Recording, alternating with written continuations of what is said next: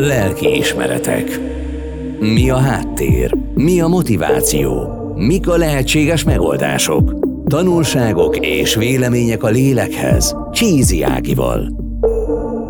Az előző adásban a függőségekről kezdtünk el beszélgetni Csupor Anna diktológiai konzultánssal, aki ezúttal is a vendégem, és a függőség több árnyalatát érintettük, Arról viszont nem esett még szó az előző adásban, hogy mi a gyógyulásnak a lehetősége, mik a gyógyulásnak a kilátásai. Egyáltalán meg lehet-e gyógyulni a függőségből? Szerbuszági, és köszöntöm a hallgatókat most is. Meg lehet, meg, meggyógyulni nem lehet a függőségből, de felépülni lehet. A függőség egy betegség, tehát kezelés nélkül egy progresszív, lefelé húzó, gyakorlatilag halálos betegség. Ez a betegség koncepció teszi tulajdonképpen lehetővé azt, hogy a függő merjen segítséget kérni. Ahhoz, hogy megértsük, és aztán a felépülésben is segíteni tudjuk, azt kell megérteni, ami miatt a személy az addiktív tevékenységet folytatja, tehát a, a, a függő életmódot folytat, folytatja, hogy mi az, amit nem akar érezni, miről nem akar tudomást venni, mi hiányzik neki az életében, mit pótol a szenvedélynek a tárgya, ugye erről beszéltünk az első adásban. Tehát ugye a kérdés sosem az, hogy miért lett függő az egyén, hanem az, hogy milyen hiányai, milyen mélyen gyökeredző fájdalmai vannak bár ez a fájdalom, ez nyilván egy lelki fájdalom, meg sokszor nem is tudatosul, tehát ez tudattalan, de hogy ezt kell, ezt kell megérteni. Tehát ezért beszélünk arról, hogy felépülés. Mert a felépüléshez nem elég nem inni, ugye az a szárasság, amiről szintén ö, ejtettünk néhány szót az előző adásban, hanem a józanság az több annál, mint hogy nem iszom. Tehát az, a józanság az azt jelenti, hogy, hogy változtatok az életemen, a gondolkodásomon, hogy hogy oldom meg a problémákat. Tehát, hogy nem tüneti kezeléssel, nem az alkohollal, vagy más szerrel, vagy tevékenységgel oldom a feszültségeimet, vagy a problémák elől, nem ö, oda menekülök abba a tevékenységbe, vagy a szerfogyasztásába, hanem megoldom azokat. Tehát a felépülés egy olyan életmód, amelyben máshogy gondolkodunk, máshogy beszélünk, cselekszünk, mint korábban. Tehát egy tudatos munka, egy évekig tartó tudatos munka. Akkor ez az, ami segítség lehet abban, hogy ne egy másik szerhez nyúljon az ember, ha jól sejtem, ugye? Hát igen. Igen, mert hogy a szerváltás az azért igen gyakori a, fe, a felépülés folyamán. De akkor igazándiból nem beszélhetünk teljes felépülésről, hogyha mondjuk az alkohol után jön a cigaretta, vagy jön egy szexfüggés, vagy egy szerencsejátékfüggés. Erre figyelni kell, ez egy tudatos munka. Tudatos munka, így van. De az, hogy ez egy hosszantartó tudatos munka, ez nem jelenti azt, hogy az elején már ne jönnének az eredmények. Tehát akár az első naptól, hogyha valaki nem fogyaszt akkor azért jönnek a pozitív eredmények. Milyen is. pozitív eredményeket tapasztalhat hát Például az, hogy reggel frissen ébred, és nem fáradtan. Ez egy ilyen evidens dolog. Igen, igen. úgy, ugye, igen. Valakinek ez természetes, de mondjuk egy függőnek, aki, aki, aki minden nap rosszul alszik, mert ugye az, az italtól nem tudja végigaludni az éjszakát, vagy másnaposan ébred, annak az is felüdülés, hogy, hogy azt veszi észre, hogy jé, frissen ébredtem. És aztán jön a többi is, mert hogy a, a siker az megerősíti az ő önbizalmát, és egyre inkább észre fogja venni, hogy tud anélkül a szer nélkül élni, amiről azt hitte, hogy nem tud.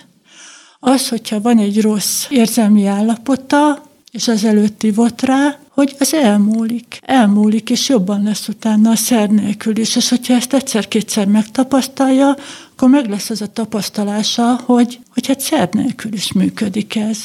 Persze attól még ez egy nehéz munka, mert minden egyes nem tudom én, vitánál, vagy hangulatváltozásnál, vagy, vagy stressznél előjön neki az az érzés, hogy hú, most, most kellene fogyasztani. Ha olyan ö, szerekről beszélünk, vagy olyan függőségről beszélünk, ahol valamilyen módon fogyasztás történik, akkor az annyiban mindenképpen másabb mondjuk egy szexfüggőséghez, egy munkafüggőséghez képest, hogy ott, ott nem csak a lelki elvonással kell megküzdeni, lelki elvonási tünetekkel, és a pszichés feladatokkal, hanem lehet bizony sajnos szó fizikai elvonási tünetekről.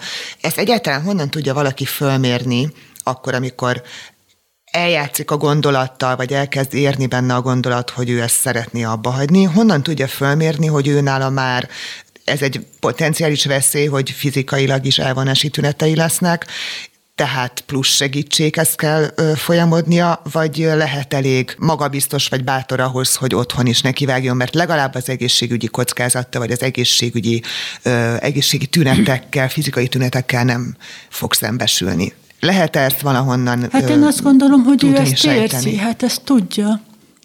Tehát az elvonási tünet nem csak akkor, fog, akkor jelenik meg, amikor ő már három napja nem ivott, hanem tulajdonképpen ő amikor abba hagyja az ivást, vagy két ivás között is, tehát hogy ő azt, azt már meg kellett, hogyha ő egy ilyen függő, akkor meg kellett, hogy tapasztalja az életébe, hogy egy napot ki tudok hagyni, de már kettőt nem. Mert már remeg a kezem, mert, mert izzadok, mert rosszul vagyok, tehát a két Tehát, hívás között a... alatt ne azt érted, hogy a megszokott menetrendben mondjuk az egyik este és a másik este között eltelt időben tünetek jelentkeznek, hanem hogyha kihagy egy napot, jól értem? Vagy hát, vár akár hát ez a két változó, hát ez változó, de hogy ő azt, azt, azt érezni fogja, érzi, nem csak akkor, amikor egyszer csak elhatározza, hogy most abba hagyta. Uh-huh. A kézremegés az már, az már nagyon korán jelentkezik. Ez egy ilyen tipikus tünet, a kézremegés? Milyen, milyen tipikus tünetek vannak még? Hát az izzadás, a hangulatváltozások, hogy nem tud aludni. Ezek azért, amiket most felsoroltál, nekem akár otthon is leküzdhető problémának tűnnek, tehát nem, hát nem, azért ezek nem annyira. És mi, mi, az, ami, mi az, ami a veszélyt hordozza? Hát akár, hogy bederilál. Hát, hogy ez egy életveszélyes állapot is lehet. És ilyenkor akkor nyilván orvosi segítséghez így van, kell, így van, így kell van. fordulni. Így Értem. van. Tehát azért mondom, hogy ennek így ne vágjon neki. Hogyha ilyen tüneteket észlelt már korábban magán, ne vágjon Mint neki a remegés, izzadás. Uh-huh. Értem. Vannak-e olyan, tudom, ez is szer tulajdonképpen, de hát vitaminok, vagy, vagy, vagy, vagy másfajta olyan, olyan cselekedetek, amik segítenek a, az elvonás kezelésében. Ugye sokan mondják a sportot például, hogy, hogy, hogy a sport jó élettani hatásai azok, azok segítenek abban, hogy könnyebben átviselje valaki a leszokást.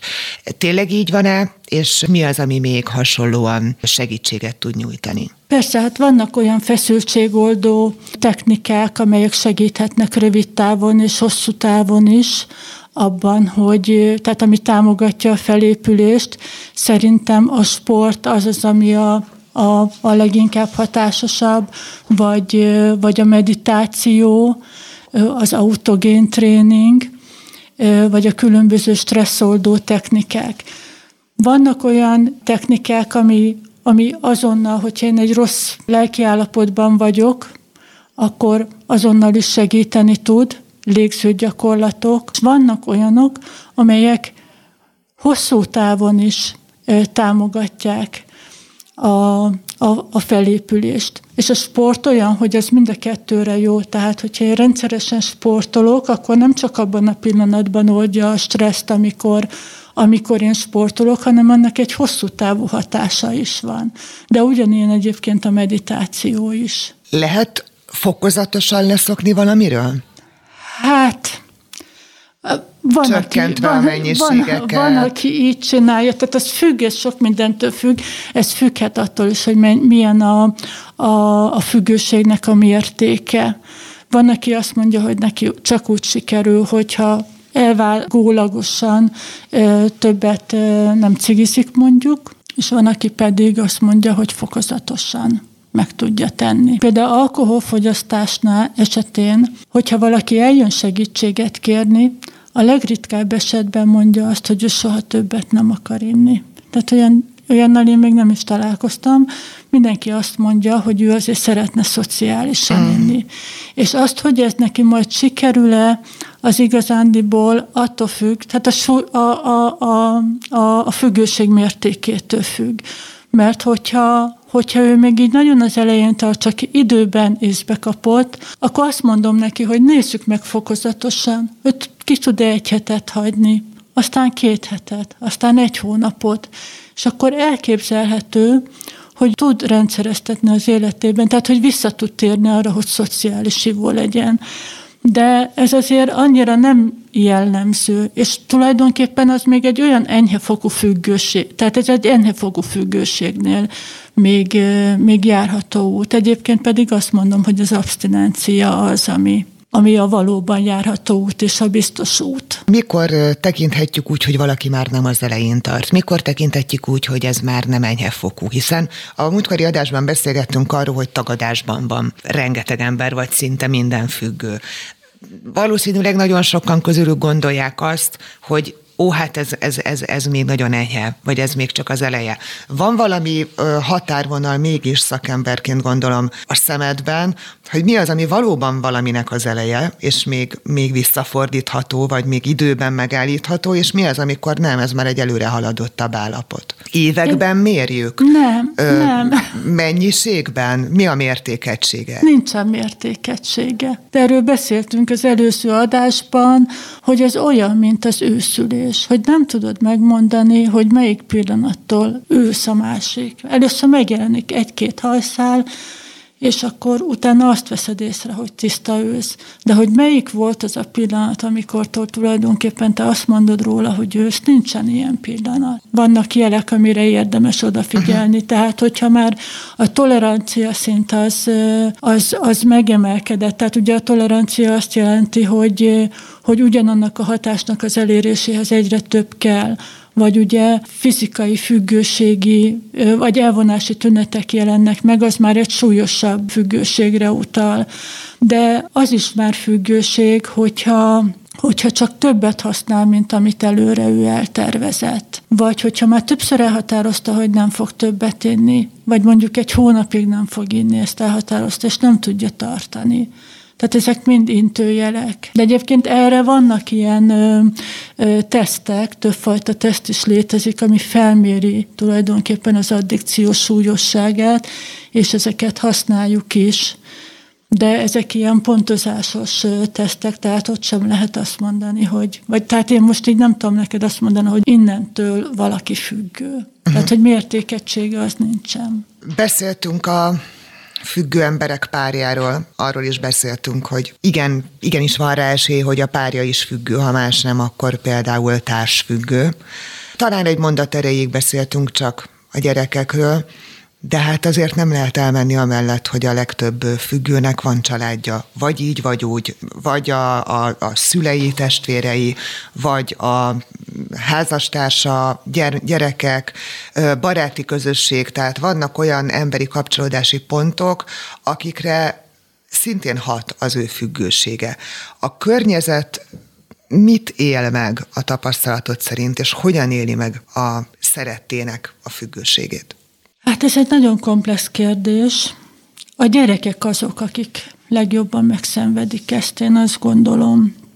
Tehát, hogyha bármelyik szülője alkoholista, annak, annak nagy fájdalmai vannak, lelki fájdalmai, ne tápláljunk illúziókat. Tehát a család az egy rendszer, hatással vannak egymásra a benne élők. A normális családban lehet beszélgetni az érzelmekről, a problémákról, meg, megoldják azokat folyamatosan fejlődik. Az évek során elér egy magasabb életminőséget. És ami a legfontosabb, hogy tartósak benne a pozitív érzelmek. Erre mondjuk azt, hogy normális család.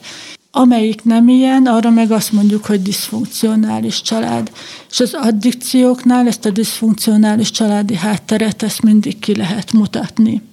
De a probléma az, hogy az alkoholista a pénz nagy részét azt alkoholra költi.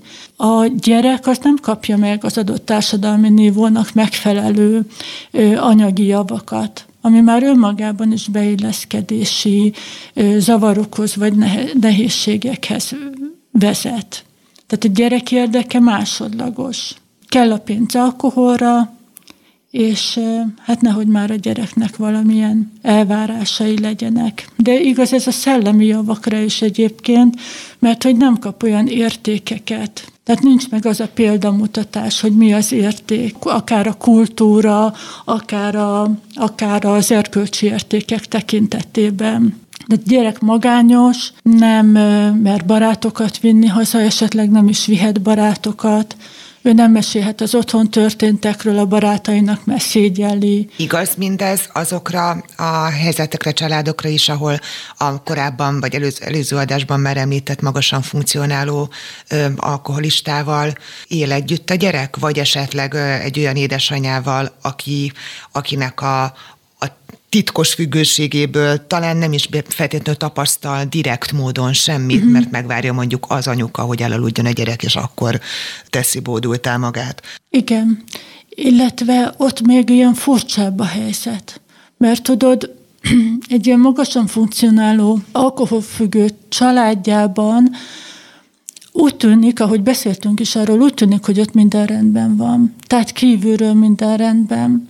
Mennek nyaralni, barátokkal összejárnak, az apuka esetleg, vagy az anyuka magas pozícióban van, ha nem is magas pozícióban, de biztos munkája van, sikeres a munkájában, esetleg szereti a munkáját.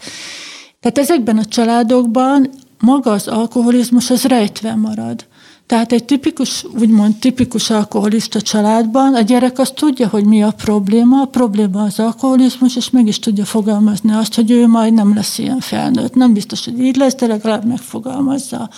Viszont a magasan funkcionáló alkoholista családjában ez nem így van. Tehát a gyerek érzi, hogy valami probléma van, de nem tudja megfogalmazni, hogy mi a probléma. És ráadásul a... akkor ez még egy extra frusztrációt is okoz, ha jól Igen. értem hogy nem tudja, hogy mi a baj, így, csak így van. csak érzi, hogy, hogy valami, nem. baj van, de nem tudja megfogalmazni. Tehát úgymond a, a családi dinamikában ez így rejtve marad.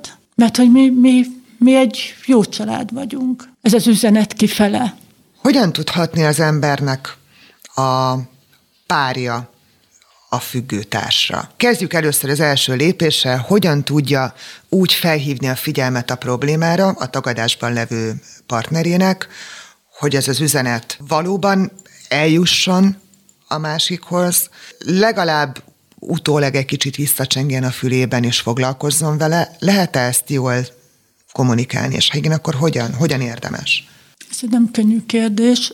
Hát azt gondolom, hogy határozottan és hitelesen. Tehát beszéljek meg a problémát, és azt is a másik fél határozottan fogalmazza meg, hogy mi az, ami megengedhető a kapcsolatban, és mi az, ami nem. És amire azt mondja, hogy ez nem megengedhető a kapcsolatban, azt utána, azt utána tartsa is be. Tehát az, hogyha mondjuk mindig csak ígérgeti, hogy de hogyha még egyszer iszol, akkor, akkor itt hagylak, vagy ha nem mész el terápiára, akkor itt hagylak, annak úgy semmi értelme nincsen.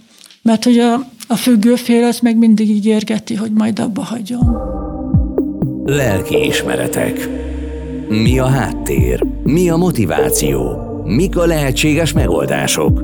Tanulságok és vélemények a lélekhez. Csízi Ágival.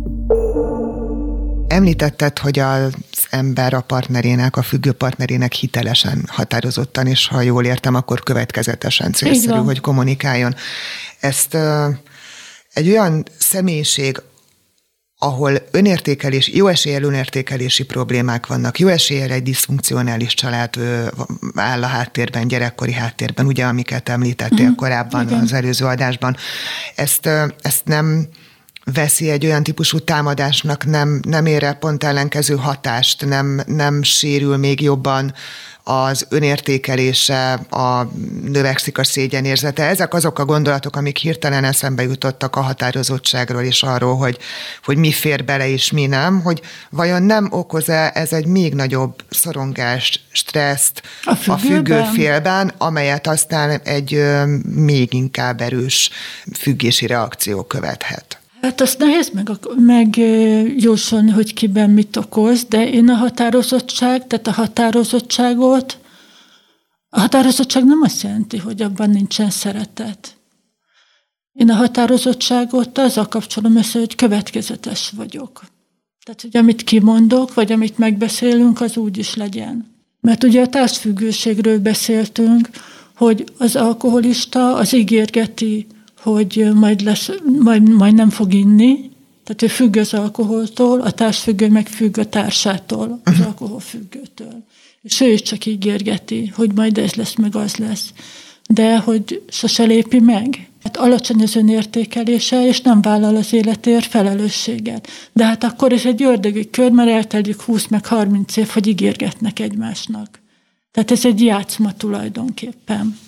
Folyamatosan a beszélgetésben az alkoholt emlegetjük, én azért szeretném föltenni azt a kérdést, hogy ugye jó gondolom, hogy ez most csak az egyszerűsítés kedvéért zajlik. Igen, igen, tehát ugyanez vonatkozik mindenféle, általában véve a függőségekről beszélgetünk, csak hát így, így sokszor egyszerűbb, mert ez a leggyakoribb sajnos, amivel talán, talán a legtöbb ember még találkozhatott is élete során ilyen vagy olyan formában. Ha valaki eljut odáig, hogy igen, ez probléma, nem tagadja saját maga előtt, lépni szeretne, és ehhez segítséget szeretne kapni, akkor hova tud fordulni segítségért? Mi az, mik az első lépések, amiket ö, megtehet?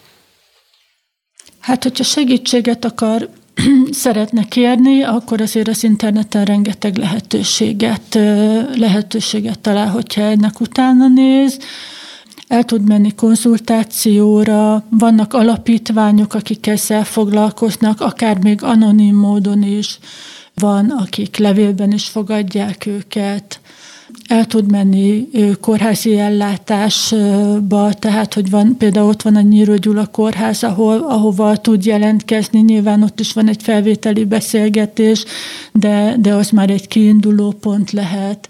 El tud menni egyéni konzultációba is, és azt gondolom, hogy bármelyik konzultáns az állapotfelmérés után a, a legjobb tudása szerint tovább fogja irányítani a, a, a szakmailag legjobb helyre. Mi történik hogyha... egy ilyen konzultáción? Ami alapján utána ő. Hát a konzultáció alapvetően egy állapotfelméréssel indul, megbeszélik, hogy miben kér segítséget, hogy miért épp most, feltérképezik a függőség mértékét, ahogy mondtam, erre vannak tesztek is, lesz egy rálátásunk arra, az ő szerhasználatára, az életére, hogy mi az, ami nyomasztja, mi ad örömet a kapcsolataira. Nagyon fontos az őszinteség, mert abból lehet egyébként dolgozni. Tehát, hogyha vetít, meg mást mond, akkor, akkor a, a konzultáns vagy a szakember csak abból tud dolgozni. Bocsáss meg, ezen a ponton nem, nem tudom nem feltenni azt a kérdést, Mondjak. hogy őszinték? Őszinték ilyenkor az emberek, hiszen azért alapvetően egy, egy nagyon erős szégyenérzet társul a, a függőséghez, ahogy ezt említetted. Értem igen, én, hogy pont igen. abban a közegben fontos lenne őszintének hát szerintem az első, megy? Hát előbb-utóbb azért őszinték, tehát hogy aki komolyan gondolja a felépülést, az azt gondolom, hogy őszinte. Különösen, hogyha megtapasztalja, mert először valóban nagy a szégyenérzet de az már egy nagyon fontos lépés, hogy segítséget kér, és azért, amikor megtapasztalja, hogy nem, nem ítélem el, hanem, hanem segíteni akarok. Tehát megérteni akarom, nem pedig megítélni, és ez nagy különbség. És azt gondolom, hogy egy ilyen konzultációs folyamatban egyre mélyebbé válhat a kapcsolat, és ez azért segíti a felépülés. Tehát akkor, Tehát, hogyha... hogy őszinték lesznek, de azért van, aki, van, aki nem. Tehát erre sem lehet egyértelműen válaszolni, mert van, aki vetít folyamatosan. Tehát, Tehát addig nehéz dolgozni. Egy, hát az, igen, gondolom, hogyha valaki elmegy egy ilyen konzultációra, akkor ugye ez nem, nem egy alkalom, ez egy folyamat. Ez egy folyamat. Ugyanazzal a konzulenssel találkozik újra és újra? Úgy képzeljük el ezt, mint mondjuk egy terápiát? Hát attól függ, hogy hol, hogy hova megy, egy egyéni konzultációs folyamatban ott igen, ott egy konzultánshoz jár.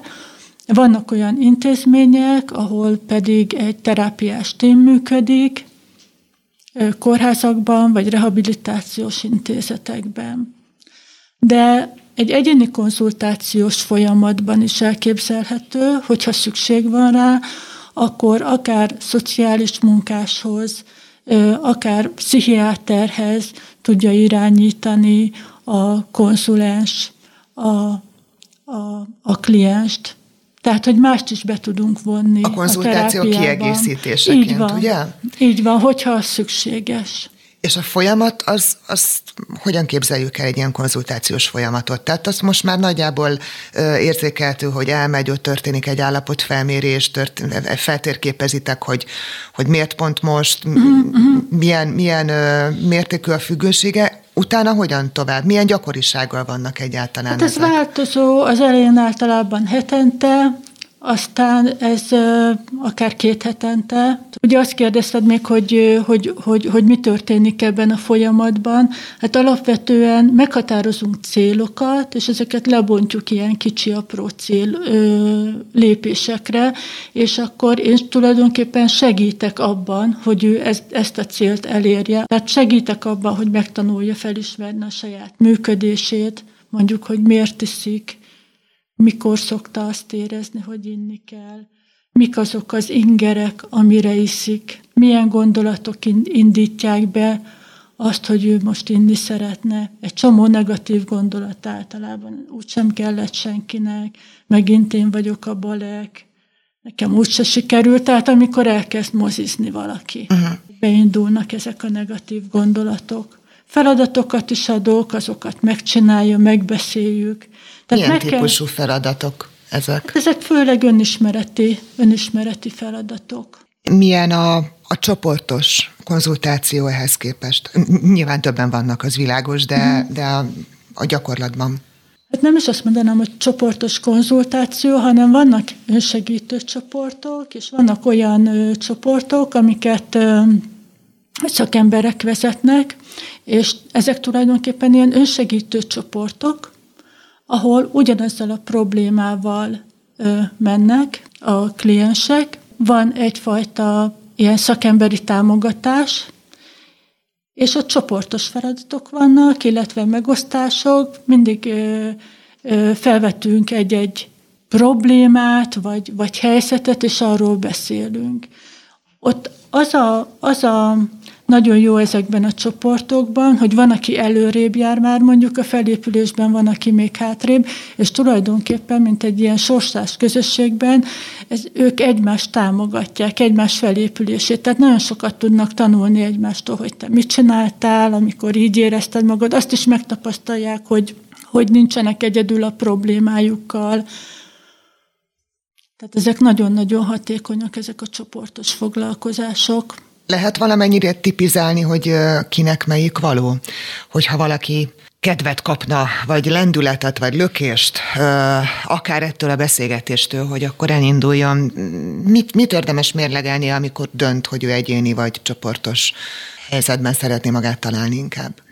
Hát szerintem ez mindenkinél más, hogy mit, mit, mit mérlegel. Azért aki nem fél mások előtt beszélni, vagy mások el, másoknak megmutatni az ő gondolatait, érzelmeit, azoknak szerintem a csoport az mindenképpen való.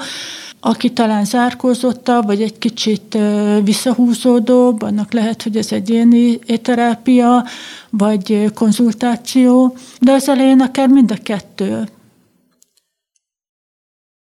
Tehát párhuzamosan is lehet a kettő. Tehát. Visszatérve kicsit a függő családjára, és azon belül különösen a, a gyermekre. Ö, nyilván hajlamosító tényező lehet az egy gyerek számára a későbbi felnőtt életében, hogy egy ilyen diszfunkcionális családban nőtt fel. Mit tud tenni? Akár a, a függőszülő, a leszokáson kívül természetesen, vagy a, vagy a függőszülő társa hogy vigyázzon mégiscsak a, a gyerekre, vagy a gyerek jövőjére?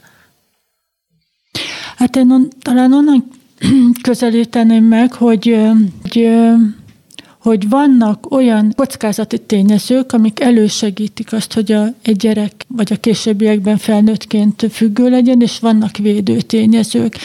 Tehát az, hogy hogy hogyan neveljük a gyereket már kezdettől fogva, hogy mire figyeljünk, mert hogy sokszor nem tudjuk. Tehát az ilyen kockázati tényezők, például ugye a diszfunkcionális család, vagy hogyha valaki nem a származási családjában nevelkedik, például a nevelőszülőknél, nem feltétlenül rossz, tehát ez nem jelenti azt, hogy függő lesz, csak azt mondom, hogy kockázati tényező, ezek mind kockázati tényezők.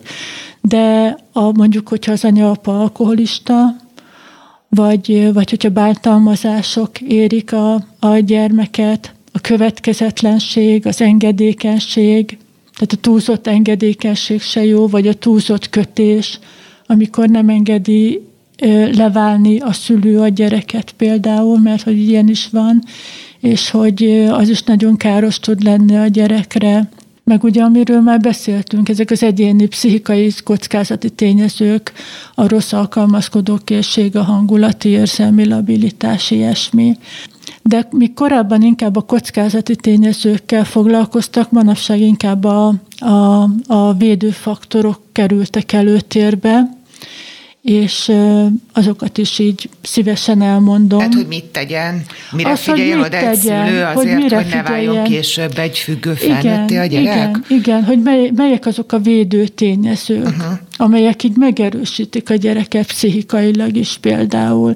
Tehát ugye, amiről beszéltünk, hát a biztonságos, stabil családi háttér a, az a legfontosabb, a támogató kapcsolatrendszer, ami a családot is jelenti, de akár a tanárokat, a barátokat, a lelkészt, hogy megfelelő, vagy hogy ilyen jó támogató csoportba, akár sport csoport, vagy, vagy, vagy vallási közösség az életkornak megfelelő konkrét feladatok, feladatokat kapjon a gyerek, tehát ne is legyen túlterhelve, de, de, de a korának azért megfelelő legyen, tehát hogy járjon megfelelően iskolába, és adjanak neki olyan feladatokat, amit, amit azért nem könnyen tud teljesíteni. Tehát, hogy, hogy tegyen erőfeszítéseket azért, hogy a teljesítménye az jó legyen, hogy legyen mire, struktúrája mire az életnek.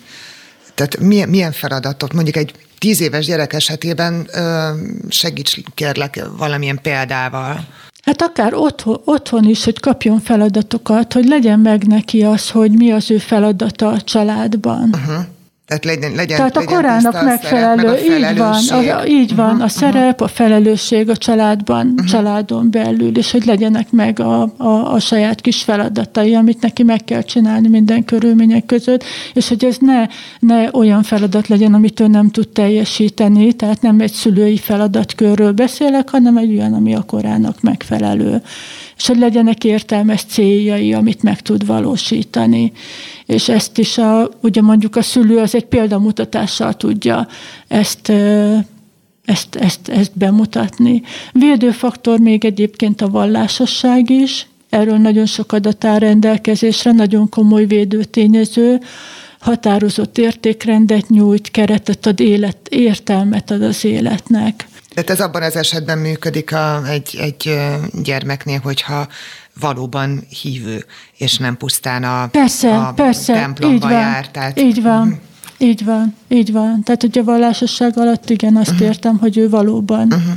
És a, a, a családból jön szintén az pozitív értékek, hogy a becsületesség, az őszintesség, a tudás, az intelligencia, hogy ez mind-mind érték hogy a tanuláshoz pozitívan tud hozzáállni, hogy az is egy érték, hogy tudok. Ugye ez az önbecsülést is például növeli. És a rendszeres sport, amiről már beszéltünk is, ami az örömmel is összefügg, ugye szerotonin, dopamin termel, és abban segíteni kell a gyereket, hogy megtalálja a módját vagy a számára megfelelő sportot, amiben jól érzi magát. Nem kell feltétlenül élsportolónak nevelni, sőt, ne neveljük élsportolónak, szeresse azt, amit csinál. És hát a reális önismeret az is egy védőfaktor, hogy nem értékeli le magát, rendben van az önbecsülése, az önértékelése, tud megfelelően kommunikálni, jó határozza meg a céljait. Mert hogyha jó határozza meg a céljait, az azt jelenti, hogy véghez is tudja vinni. Tehát nem fog olyan célokat meghatározni, ami nem tudom, a fellegekben jár, és akkor nem tudom véghez vinni. Tehát ezt mind-mind a családban tanuljuk meg egyébként. Mit tud tenni a szülő akkor, hogyha minden igyekezete ellenére később a, a gyermeke mégis függővé válik. Ugye beszéltünk már arról, hogy mit tud tenni egy partner. Uh-huh. Bizonyos értelemben könnyebb a dolga egy, egy partnernek, mert ő valóban tudja azt mondani, hogy hogy én ezt befejeztem, vagy én ebből a kapcsolatból kilépek. Uh-huh. Azért egy szülő-gyerek viszony viszont merőben másott. Ott, ott egy anya, egy apa, hogyha azt látja a felnőtt gyermekén, vagy rájön, hogy függőséggel küzd, akkor ő mit tud, hogyan tud lépni vagy tenni? Hát ami általában történik, az az, hogy a szülő megijed, és elviszi a gyereket szakemberhez, azzal, hogy itt a gyerek, és javítsák meg. És ugye beszéltünk arról, hogy a család egy rendszer, tehát, hogy a, a, a gyerek ilyen esetben ez a tünethordozó, de hogy ott mindig a családon, a családban van valamilyen probléma. Tehát, hogy ettől azt tudja a legtöbbet tenni, hogy attól nem zárkózik el, tehát mondjuk egy családterápiától, és attól, hogy ő is ránézzen az életére. Tehát a gyerek általában ilyenkor tünethordozó. És hogyha a tehát, gyerek hogy már felnőtt, tehát nem, nem, a, nem a szülőkkel élő kamaszról, kamaszra gondolok most, hanem egy felnőtt 30 éves emberről, vagy 40, vagy, vagy 25. Tehát aki már nem, már, már, már nem az vizsgálandó, ha jól sejtem, hogy milyen a működés otthon, mert már egy másik közegben él, de ilyenkor is egy anya, egy apa nyilván szeretne segíteni. Hát az természetes, hogy segíteni szeretne, de hát, hogy az már neki, tehát, hogy egy felnőtt emberről van szó. Tehát nem nagyon tud. Hát nem nagyon tud. Uh-huh. Nyilván beszéljenek vele, tehát, hogy beszéljék meg a, a problémát, a kereteket, hogy miben segíthetek, kérdezzék meg, hogy miben segíthet. Elmondják neki, hogy mindenben melletted állunk, hogyha segítség kell, de ugyanakkor ilyenkor egy fontos dolog lehet, hogy, hogy, hogy meghúzzák a saját határaikat. Viszont a támogatásról Támogatás, így van, tehát hogy a szeretetről és a mhm. támogatásról igen, de a felépülésben, és nem pedig abban, hogy fenntartsad a droghasználatot.